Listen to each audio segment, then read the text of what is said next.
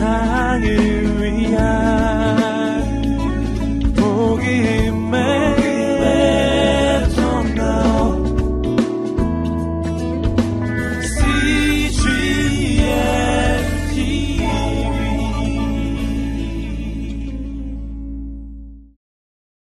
담임 목사님 설교해 주실 시편 90편 1절부터 17절까지 함께 먼저 교독하도록 하겠습니다.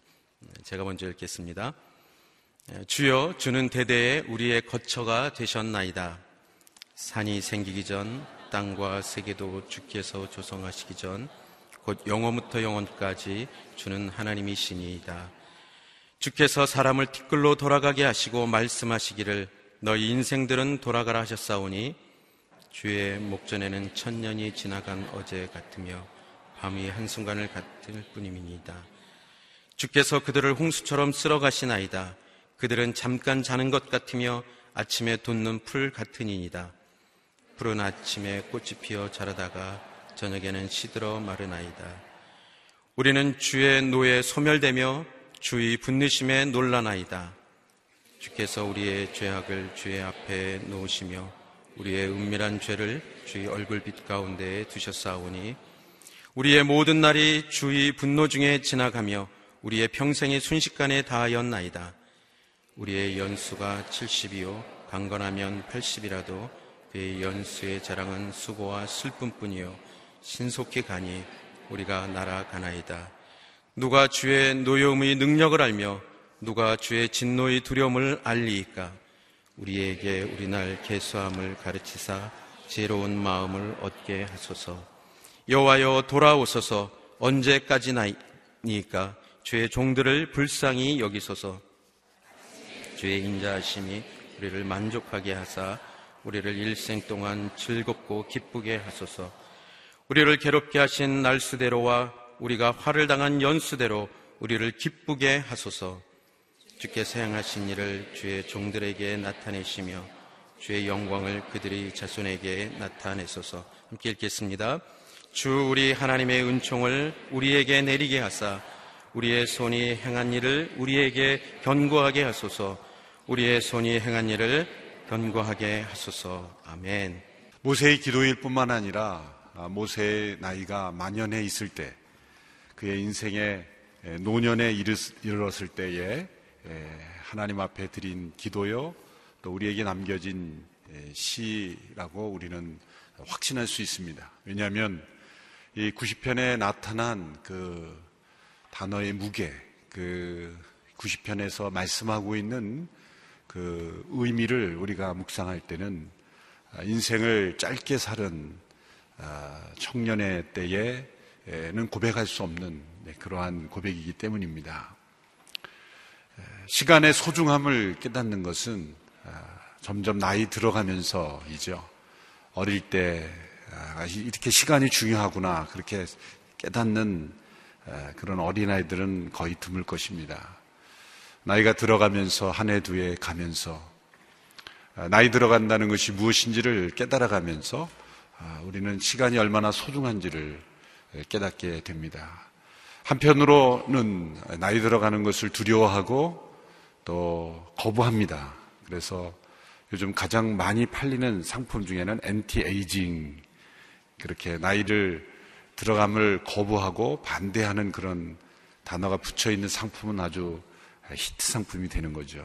엔티 에이징.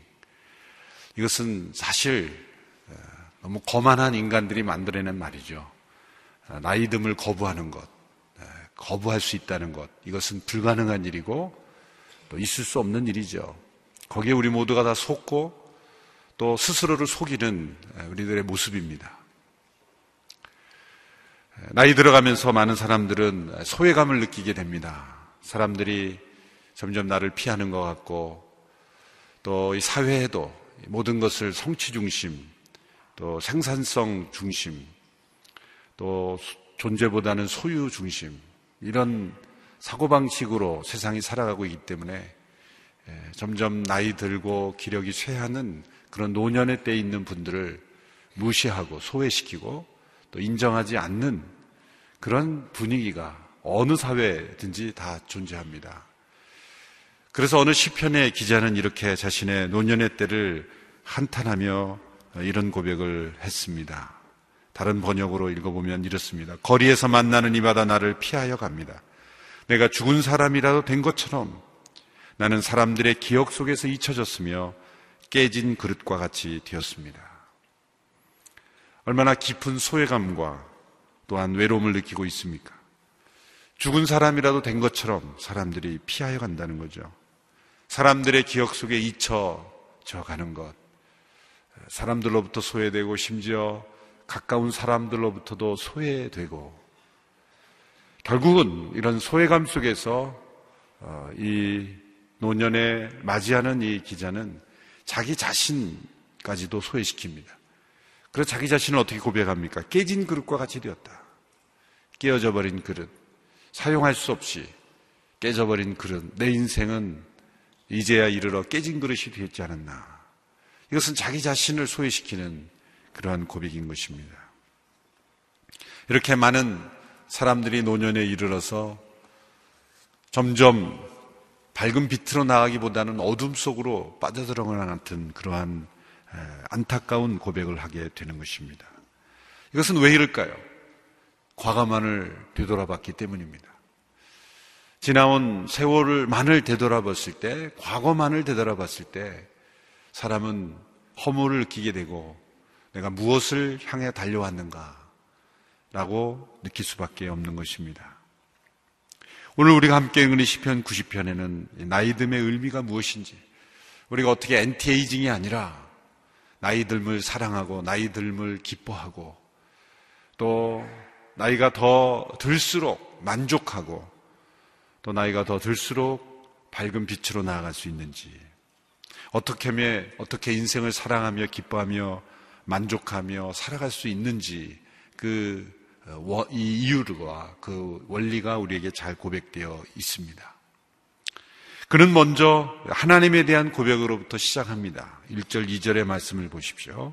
1절, 2절 말씀 같이 읽습니다. 시작. 주여 주는 대대 우리의 거처가 되셨나이다.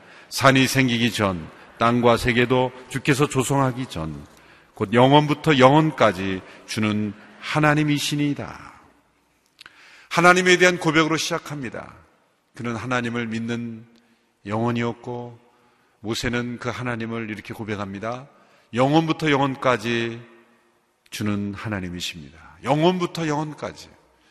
하나님의 이 영원하심. 하나님은 시작과 끝이 없으신 분입니다. 하나님께서 태초에 인간을 창조하시고 만물을 창조하셨지만 태초부터 하나님이 계신 것은 아닙니다. 태초에라는 말은 하나님께 해당되지 않는 것이죠. 하나님은 시작이 없으신 분입니다. 태초 그 이전에 태초가 또 있었는가? 없었습니다.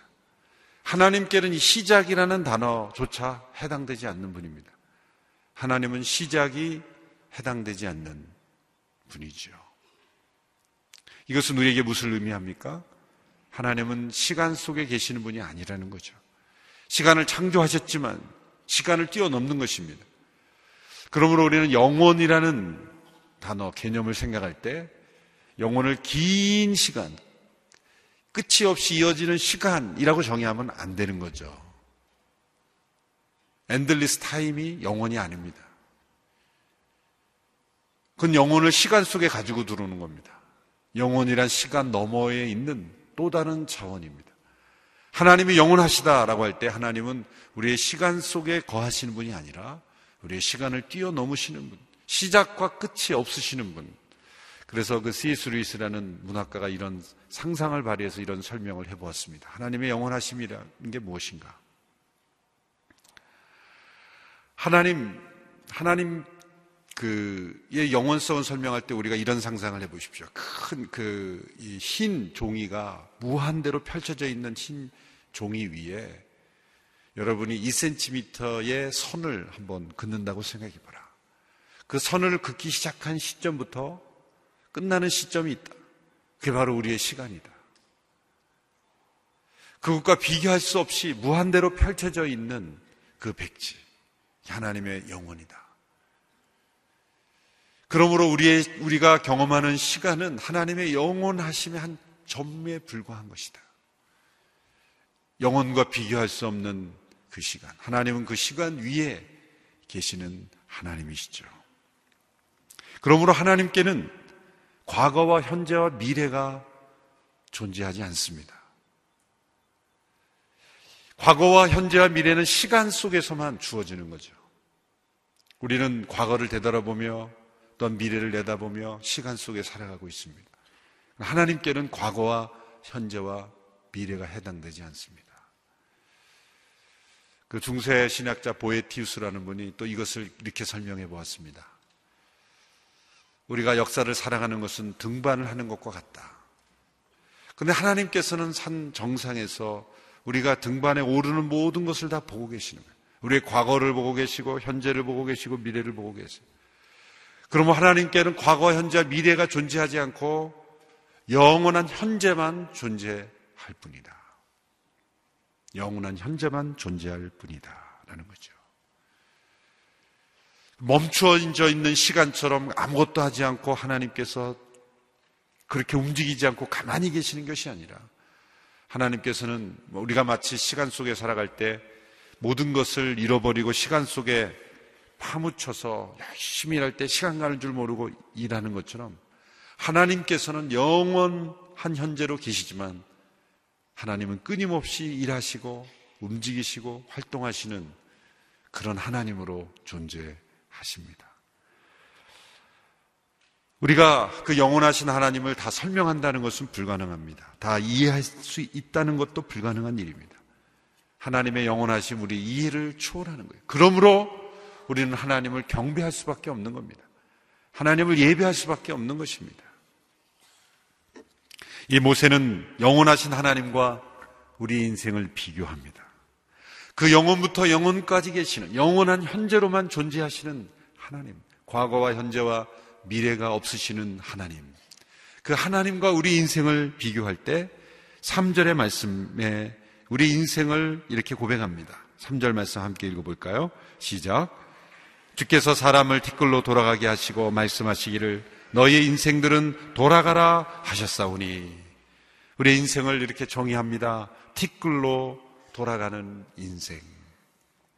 자, 그 영혼부터 영혼까지 계시는 그 하나님과 우리의 인생을 생각할 때 흙에서 나와 흙으로 돌아가는 인생.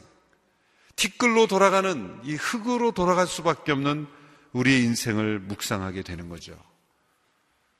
그 대조를 통해서 그가 그의 입에서 나오는 고백들은 어떤 고백입니까? 너무나 엄청난 고백입니다. 4절부터 6절까지의 말씀이 바로 그 영원하신 하나님과 티끌로 돌아갈 수밖에 없는 우리 인생을 비교할 때 터져 나오는 고백입니다.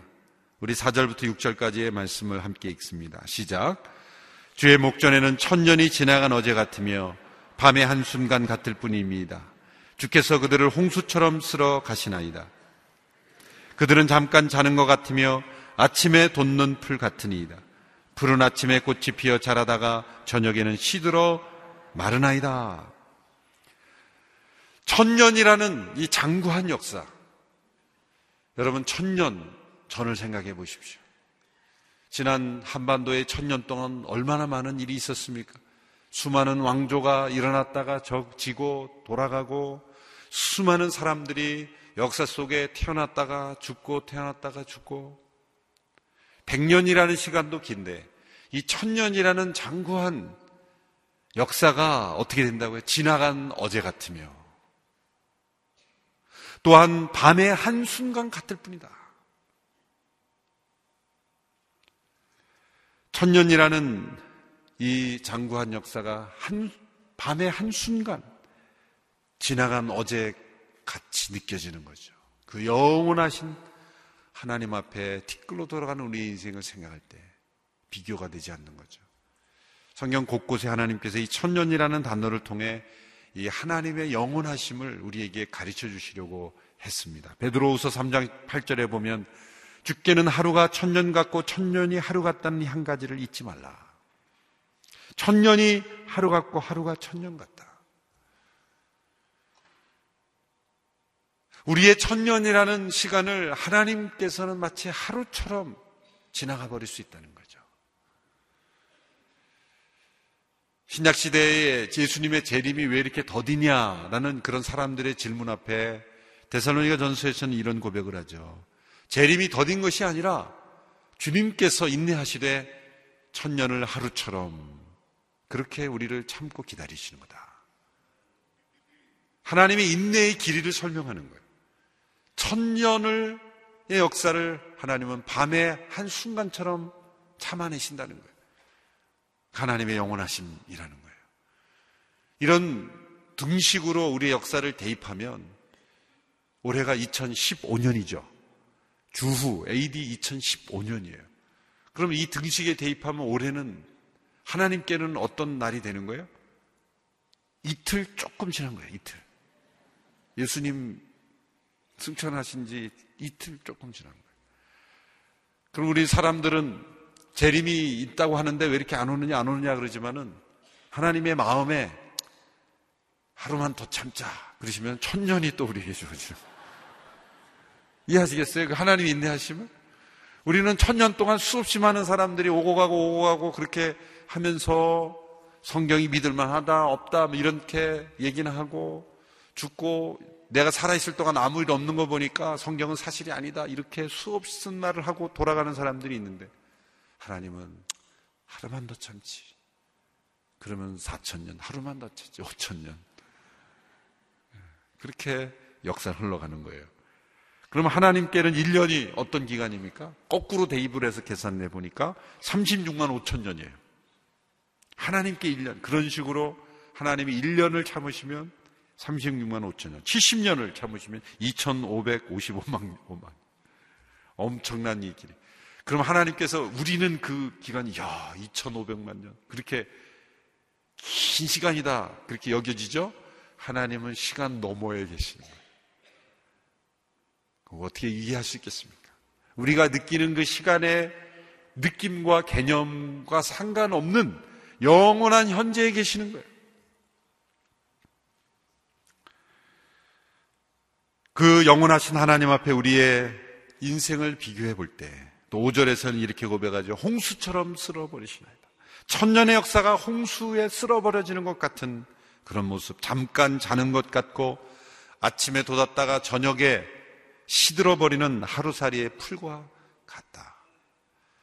이 고백이 지나치겠습니까? 아니죠. 사실 이 고백보다 더 수많은 고백들이 그 영원하신 하나님 앞에 티끌로 돌아가는 우리의 인생의 연약함과 그 자금을 우리는 고백할 수밖에 없는 것입니다. 그런데 여기까지 고백하고 끝난다면 이것은 아, 우리 인생이 이렇게 험한 것이구나. 헛된 것이구나. 참으로 의미가 없구나. 그렇게 끝날 위험성이 있어요. 시편을 읽을 때는 언제나 끝까지 읽어야 됩니다. 시편 묵상할 때는 일부분 한 구절만 끄집어서 읽거나 묵상하게 되면 대단히 위험한 결론에 이르게 되는 거죠. 그 전체의 흐름, 길더라도 전체를, 그래서 새벽 기도 시간도 없고 그렇지만 전체를 아주 길지 않는 이상은 전체를 다 읽는 이유가 바로 거기 있는 거예요. 전체로 이해해야 돼요.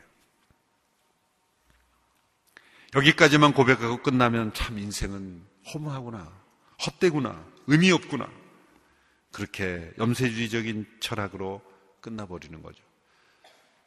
그렇게 인생을 비관하거나 또 다른 잘못된 길은 아, 이렇게 홍수처럼 쓸어가 버릴 것, 그냥 먹고 마시며 즐겁게 살자. 그렇게 쾌락주의로 빠지고 마는 것입니다. 모세는 이러한 소멸, 이러한 헛된 것처럼 보이는 그러한 그 인생과 역사를 생각하면서 그 원인을 고백합니다. 이렇게 된 것은 우연이 된 것이 아니다. 이렇게 된 원인이 있다. 이것은 원래의 모습이 아니다. 7절에서 11절의 말씀은 이렇게 천년의 역사가 밤의 한순간처럼 지나가 버리는 것처럼 된 원인을 고백합니다. 7절로 10절의 고백입니다. 먼저 7절부터 10절까지 우리 같이 읽습니다. 시작. 우리는 주의 노에 소멸되며 주의 분내심에 놀라나이다. 주께서 우리의 죄악을 주의 앞에 놓으시며 우리의 은밀한 죄를 주의 얼굴빛 가운데 두셨사오니 우리의 모든 날이 주의 분노 중에 지나가며 우리의 평생이 순식간에 다하였나이다. 우리의 연수가 70이요 강건하면 80이라도 그 연수의 자랑은 수고와 슬플 뿐이요 신속히 가니 우리가 날아가나이다. 11절 누가 주의 노여움의 능력을 알며 누가 주의 진노의 두려움을 알리까? 9절 9절마다 반복되는 단어는 무엇입니까? 주의 진노, 주의 분노입니다. 천년이란 역사가 밤의 한순간처럼 홍수처럼 쓸어가 버려지는 이유, 그렇게 신속하게 소멸되어 버리는 이유가 무엇인가? 그것은 이 역사가 주의 진노 아래 있다는 거예요. 주의 진노 아래 소멸되는 것입니다. 우리의 죄가, 우리의 죄가, 우리의 은밀한 죄가 주의 진노를 일으켰고, 이 역사는 주의 진노하심 가운데 그렇게 소멸되어 버린다는 것입니다. 우리의 모든 날이 주의 분노 중에 지나가고 평생이 순식간에 다혀져 버리는 것 같은 우리의 인생이 70 그리고 강건하면 80이라도 그 지나온 80년의 세월을 되돌아볼 때 수고와 슬픔뿐이다. 굉장히 비관적이죠. 왜냐하면 죄 가운데 있는 우리의 인생 위에 하나님의 진노가 있었기에 우리가 그렇게 급히 소멸되는 것 같다는 거죠. 여기까지 고백으로 끝나도 사실 우리의 믿음의 사람의 고백이 아닙니다. 원인을 아는 것, 거기까지 했다 그럴지라도 진정한 우리의 믿음의 고백에서는 거기서 그치면 안 됩니다. 사실 이런 고백은 다른 종교에서도 아, 인생의 탐욕 때문에, 인생의 죄 때문에 우리가 역사가 이렇게 됐다. 그렇게 말할 수 있는 거예요. 이 시편을 기록한 모세는 단지 원인을 분석하는데 그치지 않습니다. 성경이 진리인 것은 우리에게 답을 주기 때문이요. 그리고 우리에게 나아갈 방향을 가르쳐 주기 때문입니다. 단지 원인을 분석하는 것에 그친다면 성경은 진리가 아니죠. 그 원인을 치료하고 해결하고 넘어설 수 있는 그러한 길을 우리에게 제시해 주기 때문에 성경은 진리인 것입니다. 자, 이렇게 주님의 진노 가운데 속히 지나가는 마치 꽃이 시들어 버리는 것 같고 그리고 날아가는 것 같고 10절 말씀 맞으며 보면 뭐라 합니까? 우리가 날아가나이다. 우리가 가니 날아가는 것 같은 인생. 그래서 우리가 나이 들면서 더 시간이 빨리 지나간다 그러죠. 빨리 지나간다. 미국에서는 20대는 20마일, 30대는 30마일, 50대는 50마일로 달려간다. 그런 비유도 있습니다. 점점 신속히 지나가는 것 같은 자신의 지나온 세월을 돌아볼 때 풀이 잠깐 피었다가 시들어버리는 것 같은 그런 인생. 그 이유는 바로 우리의 죄 가운데 하나님의 진노하심 가운데 있었기 때문이다. 하나님의 진노, 그것은 원래 우리에게는 해당되지 않습니다. 왜 이런 허무감과 아쉬움과 허망함을 느끼게 되었습니까? 하나님께서 원래 우리 인간을 창조하실 때는 우리 모두에게 영혼을 허락하셨어요. 우리에게는 영원을 허락받은 존재였어요. 원래 이렇게 신속히 시들어버리는 인생이 아닙니다. 우리는 이렇게 순식간에 소멸되어 버리는 인생이 아닙니다. 하나님께서 영원부터 영원까지 하나님이시라면 하나님이 창조하신 우리의 인생도 또한 영원부터 영원까지 인생이어야 하는 거예요. 올바른 상태가 아닙니다. 원래 이런 상태가 아닙니다. 하나님께서 원래 의도하신 상태가 아니라는 거죠. 우리의 죄가 하나님의 진노를 일으켰고 이 역사 가운데 인류 가운데 하나님의 진노하심이 있기에 우리가 이렇게 소멸되어 간다는 것입니다. 그러므로 지나온 세월을 되돌아볼 때 아쉽고 허무하고 그런 안타까움을 느끼는 이유가 뭡니까? 우리 안에 영혼에 대한 갈망이 남아 있다는 거죠. 영원부터 영원까지 계신 하나님에 의해서 영원부터 영원까지 존재하는 인간으로 창조를 받았지만 천년이란 역사를 되돌아보면서 홍수처럼 쓸어버리는 것 같은 느낌을 드는 이유가 뭘까요? 안타까운 이유가 뭘까요? 원래 그렇지 않았다는 것을 우리가 느끼는 거예요. 어, 원래 이거 아닌데? 왜 이렇게 빨리 가지? 인생이 신속히 날아가는 것을 느끼면서 안타까움을 느끼고, 어, 인생이 너무나 빨리 가. 이 시간이 소중하다는 걸 깨닫고, 그리고 너무나 중요하다는 것을 깨달아 안다는 것은 우리 모두가 다 영원을 사모하는 마음, 영원에 대한 갈망이 우리 마음속에 남아있다는 거죠. 그것은 원래 우리가 그렇게 창조되었다는 거예요. 여러분, 이 세상에 빨리 지나가는 인생, 신속히 지나가는 인생에 우리가 만족하지 못하는 것은 우리가 영원한 존재로 지음받았다는 증거입니다. C.S. 그 루이스라는 분이 그런 유명한 말을 했죠. 이 세상에서 결코 만족할 수 없는 갈망이 우리 안에 있다면 그것은 우리가 다른 세상을 위해 지어졌기 때문이라고 보는 것이 타당한 것이다. 여러분 이 세상 속에 얻을 수 없는 것에 대한 갈망이 우리 마음 속에 있습니까? 그것은 우리가 영원한 존재로 지음을 받았기 때문입니다. 왜이 세상 속에 많은 갈등과 문제가 일어납니까? 그것은 우리가 영원한 존재로 지음받았기 때문이에요. 자꾸 이 세상 속에 비현실적인 기대로 우리는 살아가죠. 영혼을 잃어버렸기 때문이에요. 우리 모두는 다 영혼 망각증에 걸려 있는 인생이에요. 영혼에 영혼을 잃어버리고 살기 때문이에요. 우리가 어떠한 존재로 지음 받았었는지를 잊어버리기 때문에 우리는 허무함을 느끼게 되는 것입니다.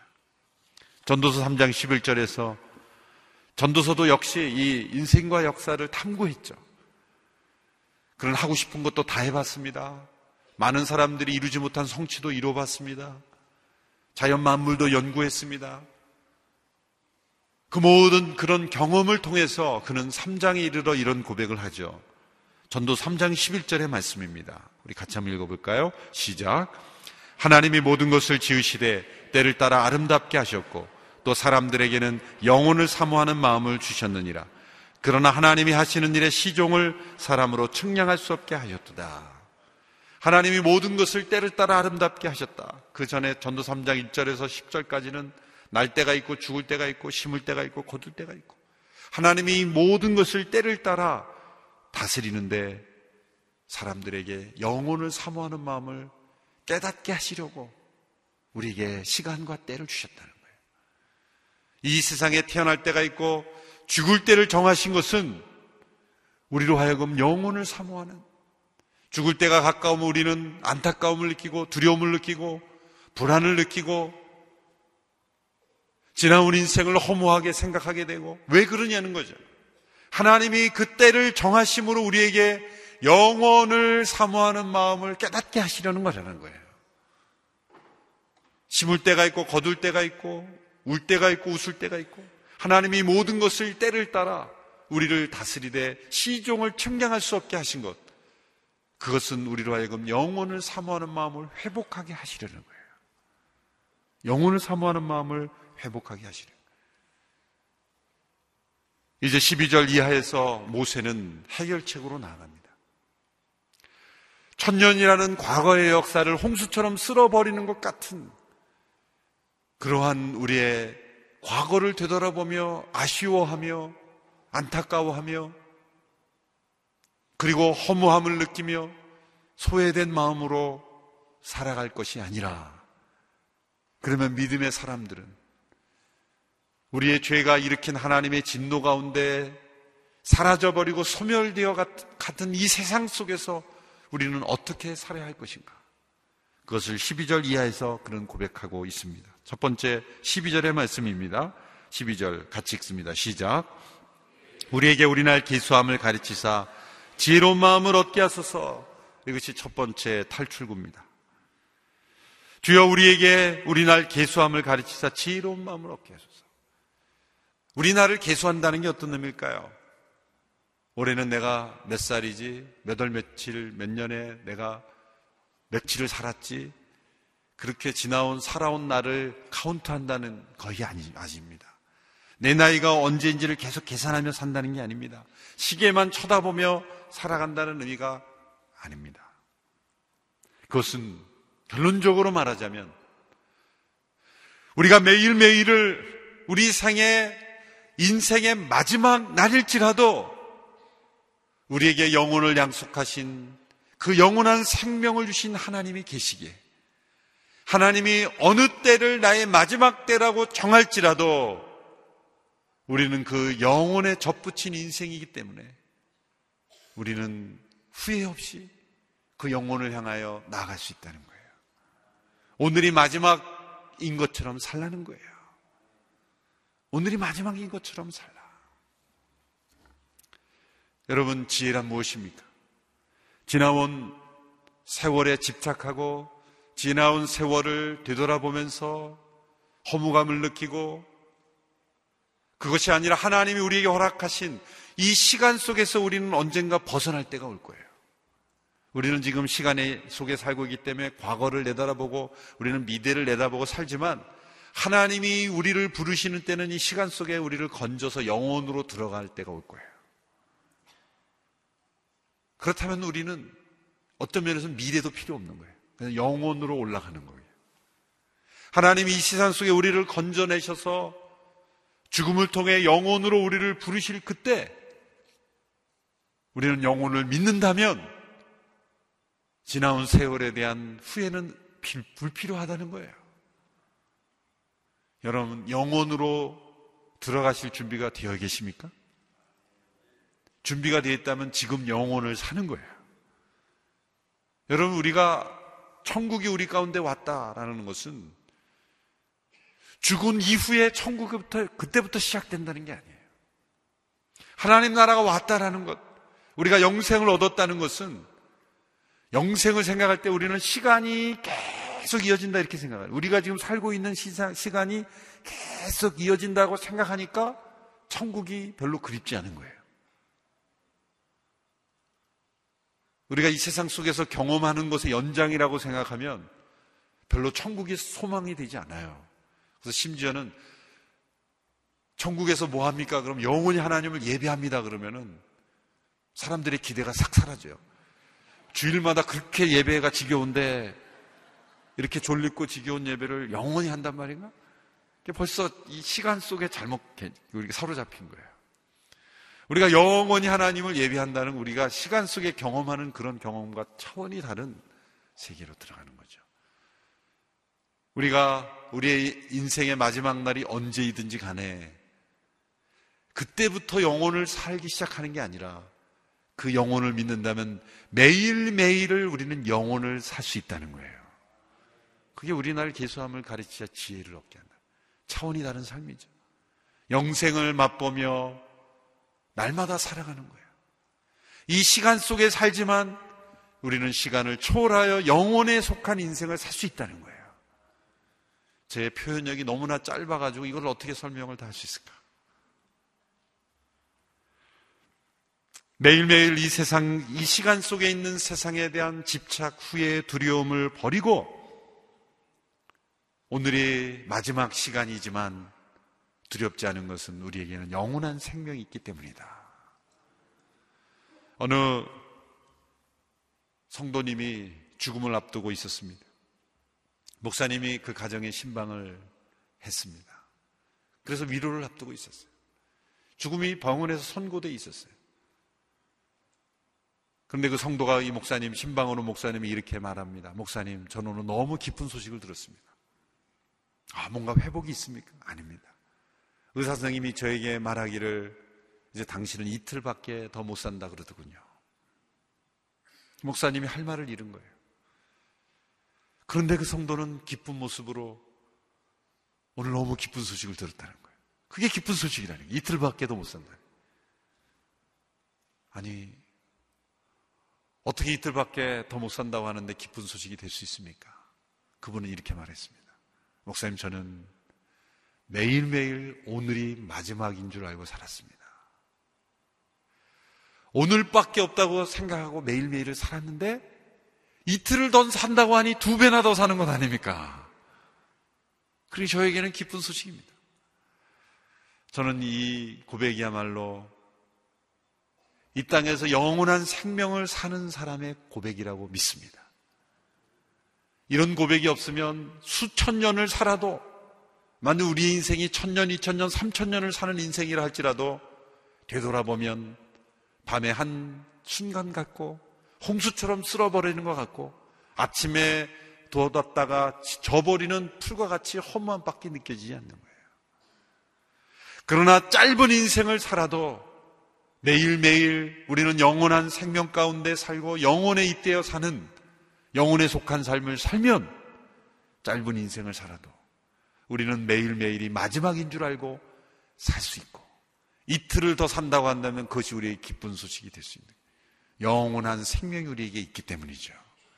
그런 고백을 할 수 있어야 되는 거죠. 그 다음에 두 번째 결책은 뭡니까? 이런 기도를 드리는 겁니다. 14절의 고백입니다. 14절 같이 읽습니다. 시작. 아침에 주의 인자하심이 우리를 만족하게 하사 우리를 일생 동안 즐겁고 기쁘게 하소서 아침에 이 아침은 매일매일이 마지막인 줄 알고 사는 아침. 그 아침에 하나님의 인자하심을 구합니다. 아침마다 주의 인자하심으로 만족합니다.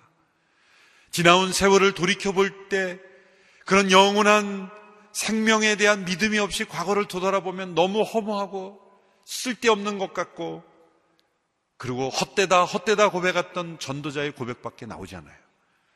그러나 매일매일 오늘이 이 세상의 마지막이지만 우리는 영원한 삶을 사는 인생으로 언제든지 시간을 벗어나 영원에 속한 인생으로 삶으로 들어갈 수 있음을 믿을 때는 아침마다 주의 인자하심이 우리에게 임함으로 만족이 있는 겁니다. 일생 동안 즐겁고 기쁜 겁니다. 과거를 되돌아보면서 슬픔과 후회와 탄식과 그런 한숨만 쉬는 인생이 아니라 미래를 내다보며 두렵고 불안과 염려 속에 살아가는 인생이 아니라 매일매일 하나님이 영원한 현재이신 것처럼 우리가 영생을 누린다는 건 하나님처럼 영원한 현재를 누리는 거예요. 우리에게는 현재만 있을 뿐이다. 오늘 하루 내 인생이 즐겁고 기쁘게 하소서. 내 인생이 즐겁고요. 오늘 하루 진탕 놀고 죽자 그게 아니라 영혼에 속한 하나님과 붙지, 접붙여 있는 인생을 살기 때문에 오늘 하루도 아침에 주의 인자하심을 경험하고 오늘 하루도 매일매일이 그렇게 아침이 만족스러운 인생으로 살 때 우리는 하나님이 언제 시간 속에 우리를 거둬 가셔도 우리는 기쁘고 즐거운 인생이 되는 거죠. 예레미야 애가에서 예레미야는 이런 고백을 했죠. 예루살렘의 멸망의 한복판에서 그런 이런 고백을 했습니다. 이 context가 중요한 거예요. 어떤 상황에서 이 고백을 해. 이 구절만 딱 띄워 보면, 아, 이거는 그냥 편안한 침대에서 자고 일어나서 하나님 잘 자주기 위해서 감사합니다. 그렇게 고백하는 것 같죠. 그러나 에레미야는 예루살렘의 멸망, 처참한 멸망의 한복판에서 이런 고백을 했어요. 여호와의 인자와 궁율이 무궁하심으로 우리가 진멸되지 아니함이니라. 이것들이 아침마다 새로우니 주의 성실이 크시도소이다.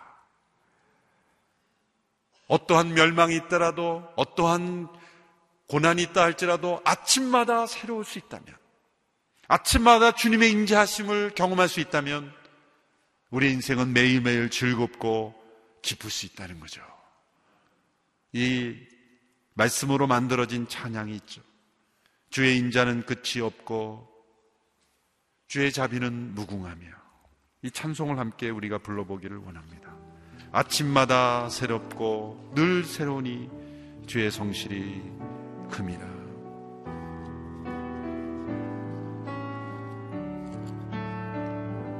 주의 인자는 끝이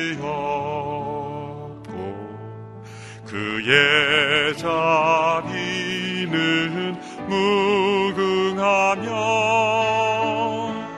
아침마다 새롭고 늘 새로우니 주의 성실이 금이라 성실하신 주님 주의 인자는 주의 인자는 끝이 없고 그의 자비는 무궁하며 아침마다 새롭고 늘 새로우니 주의 성실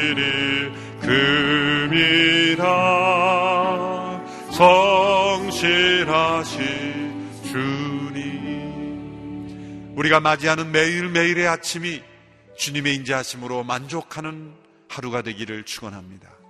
늘 새로운 아침이 되기를 바랍니다. 오늘이 내 인생의 마지막 날일지라도 이 아침은 나의 주의 인자하심으로 기뻐합니다. 나에게 영원한 생명을 허락하신 그 영혼에 속한 인생을 사는 오늘 하루가 되게 하여 주옵소서. 그래서 그는 마지막 17절에서 이렇게 고백합니다. 17절의 말씀을 함께 고백합니다. 시작. 주 우리 하나님의 은총을 우리에게 내리게 하사 우리의 손이 행한 일을 우리에게 견고하게 하소서. 우리의 손이 행한 일을 견고하게 하소서. 이 고백은 어떤 고백입니까? 우리가 이 땅을 살면서 우리의 손으로 행한 모든 것이 우리의 죽음으로 끝나지 않고 영혼에 속한 것이 되게 하소서. 우리가 죽은 후에도 계속 남을 수 있는 일이 되게 하소서. 이 땅에 나의 이름을 어떻게 새겨놓고 나의 이름을 남기는 그런 일이 아니라 영혼에 속한 일이 되게 하여 주옵소서. 우리 이 땅에 사는 우리의 손으로 하는 모든 일이 영혼에 속해야만 견고한 것입니다. 영원한 의미가 있는 것이 되게 하옵소서. 내가 하는 일이 영혼이라는 관점에서 볼 때 흔들리지 않아야 그게 견고한 것입니다. 내가 하는 일이 영혼이라는 것을 갖다 대면 다 없어져 버릴 것이 있다면 그것은 견고한 것이 아니죠. 이 땅에 가지는 소유, 이 땅에 가지는 지식, 우리가 그 무엇이 가진 성취할지라도 영원에 속한 것이 아니라면 우리는 다 내려놓을 수 있어야 합니다. 그리고 영원한 의미가 있는 것, 영원한 생명에 속한 것, 그것으로 날마다 우리의 인생이 견고해지는 우리의 인생이 되기를 축원합니다. 주여 우리에게 우리날 계수함을 가르치사 지혜를 얻게 하소서. 아침마다 주의 인자하심으로 만족해서 우리의 일평생이 기쁘고 즐겁게 하소서. 우리의 손으로 행한 모든 일이 견고한 것이 되게 하여 주옵소서. 이것이 이 유한한 시간 속에 살아가는 우리의 인생이지만 뒷글로 돌아갈 수밖에 없는 인생이지만 영혼부터 영혼까지 계시는 그 하나님의 자녀된 우리들이 원래의 상태는 잃어버렸지만 그러나 다시 그리스도 안에서 회복된 영원한 생명을 가진 자들은 과거를 돌아보며 후회하고 낙심하며 또 미래를 바라보며 불안하고 염려하지 않고 우리는 언제든지 시간 밖으로 나갈 수 있는 인생. 하나님이 시간 속에 마지막 끝을 말씀하셨도 우리는 영혼에 속한 인생이기에 날마다 기쁘고 즐거울 수 있는 인생이 되었다는 거죠. 이것이 모세가 깨달은 인생 역사입니다. 우리에게도 이런 동일한 고백으로 이 시편의 기도를 붙잡고 매일매일 승리하며 살아가는 우리 모두가 되기를 주님의 이름으로 축원합니다. 기도하겠습니다. 같이 합심하여 함께 기도합니다. 하나님, 지나온 세월 너무 빨리 흘러버렸다 아쉬워하며 다가올 미래를 두려워하며 때로는 다가올 죽음을 받아들이지 않으며 거부하고 그리고 불안했습니다.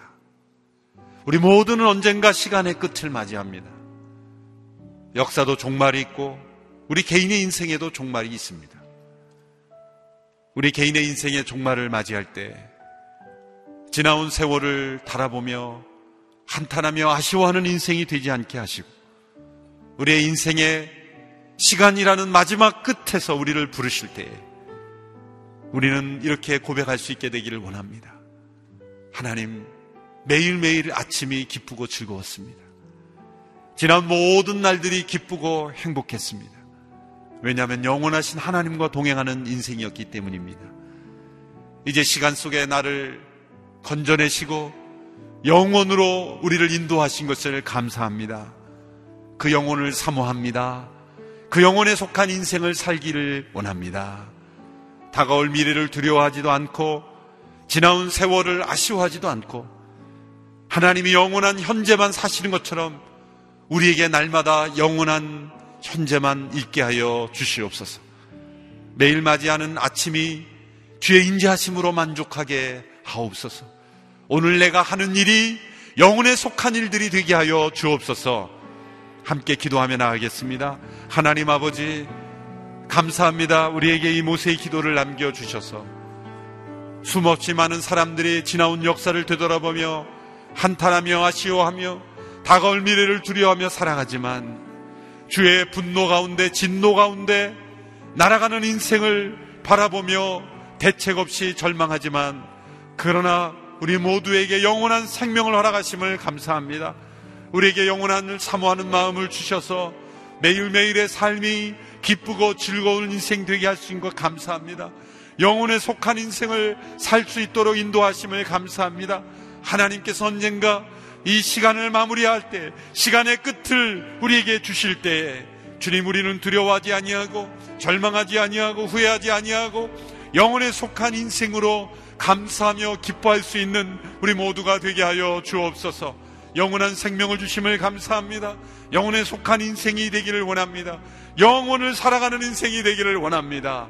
주님, 우리에게 영원한 생명 가운데 허락하셨사오니 아침마다 새롭게 하여 주시고 날마다 주의 인자심과 긍휼하심을 경험하게 하여 주시옵시고 우리의 손으로 행하는 모든 일들이 참으로 주님을 영광스럽게 하며 참으로 영혼에 속한 인생이 되므로 견고한 인생 되게 하여 주옵소서.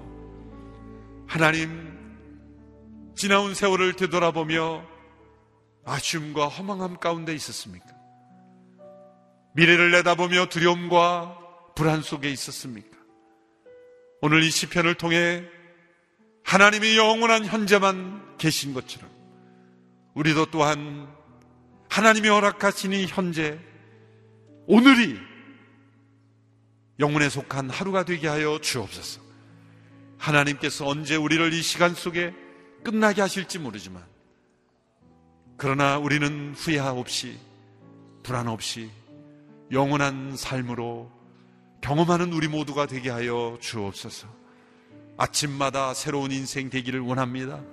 오늘 하루도 오늘이 마지막인 것처럼 살아가며 오늘이 영원한 생명을 누리는 하루 되게 하여 주옵소서. 예수님의 이름으로 기도하옵나이다. 아멘.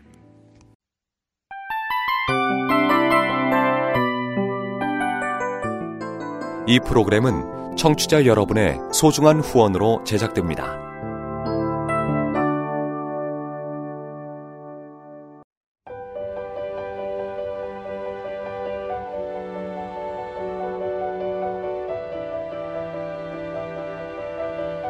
세상에는 수많은 교회들이 있지만 더 깊이 있는 말씀 강해를 찾기 위해 크기로만 교회를 선정하지 않습니다. 보다 좋은 영적 콘텐츠를 더 많이 나누기 위해 방송비를 받지 않습니다. 1년 365일 복음만 전하고 싶어서 우리는 광고를 하지 않습니다. 온누리의 복음을 땅끝까지 CGN TV와 함께 땅끝 성교사가 되주세요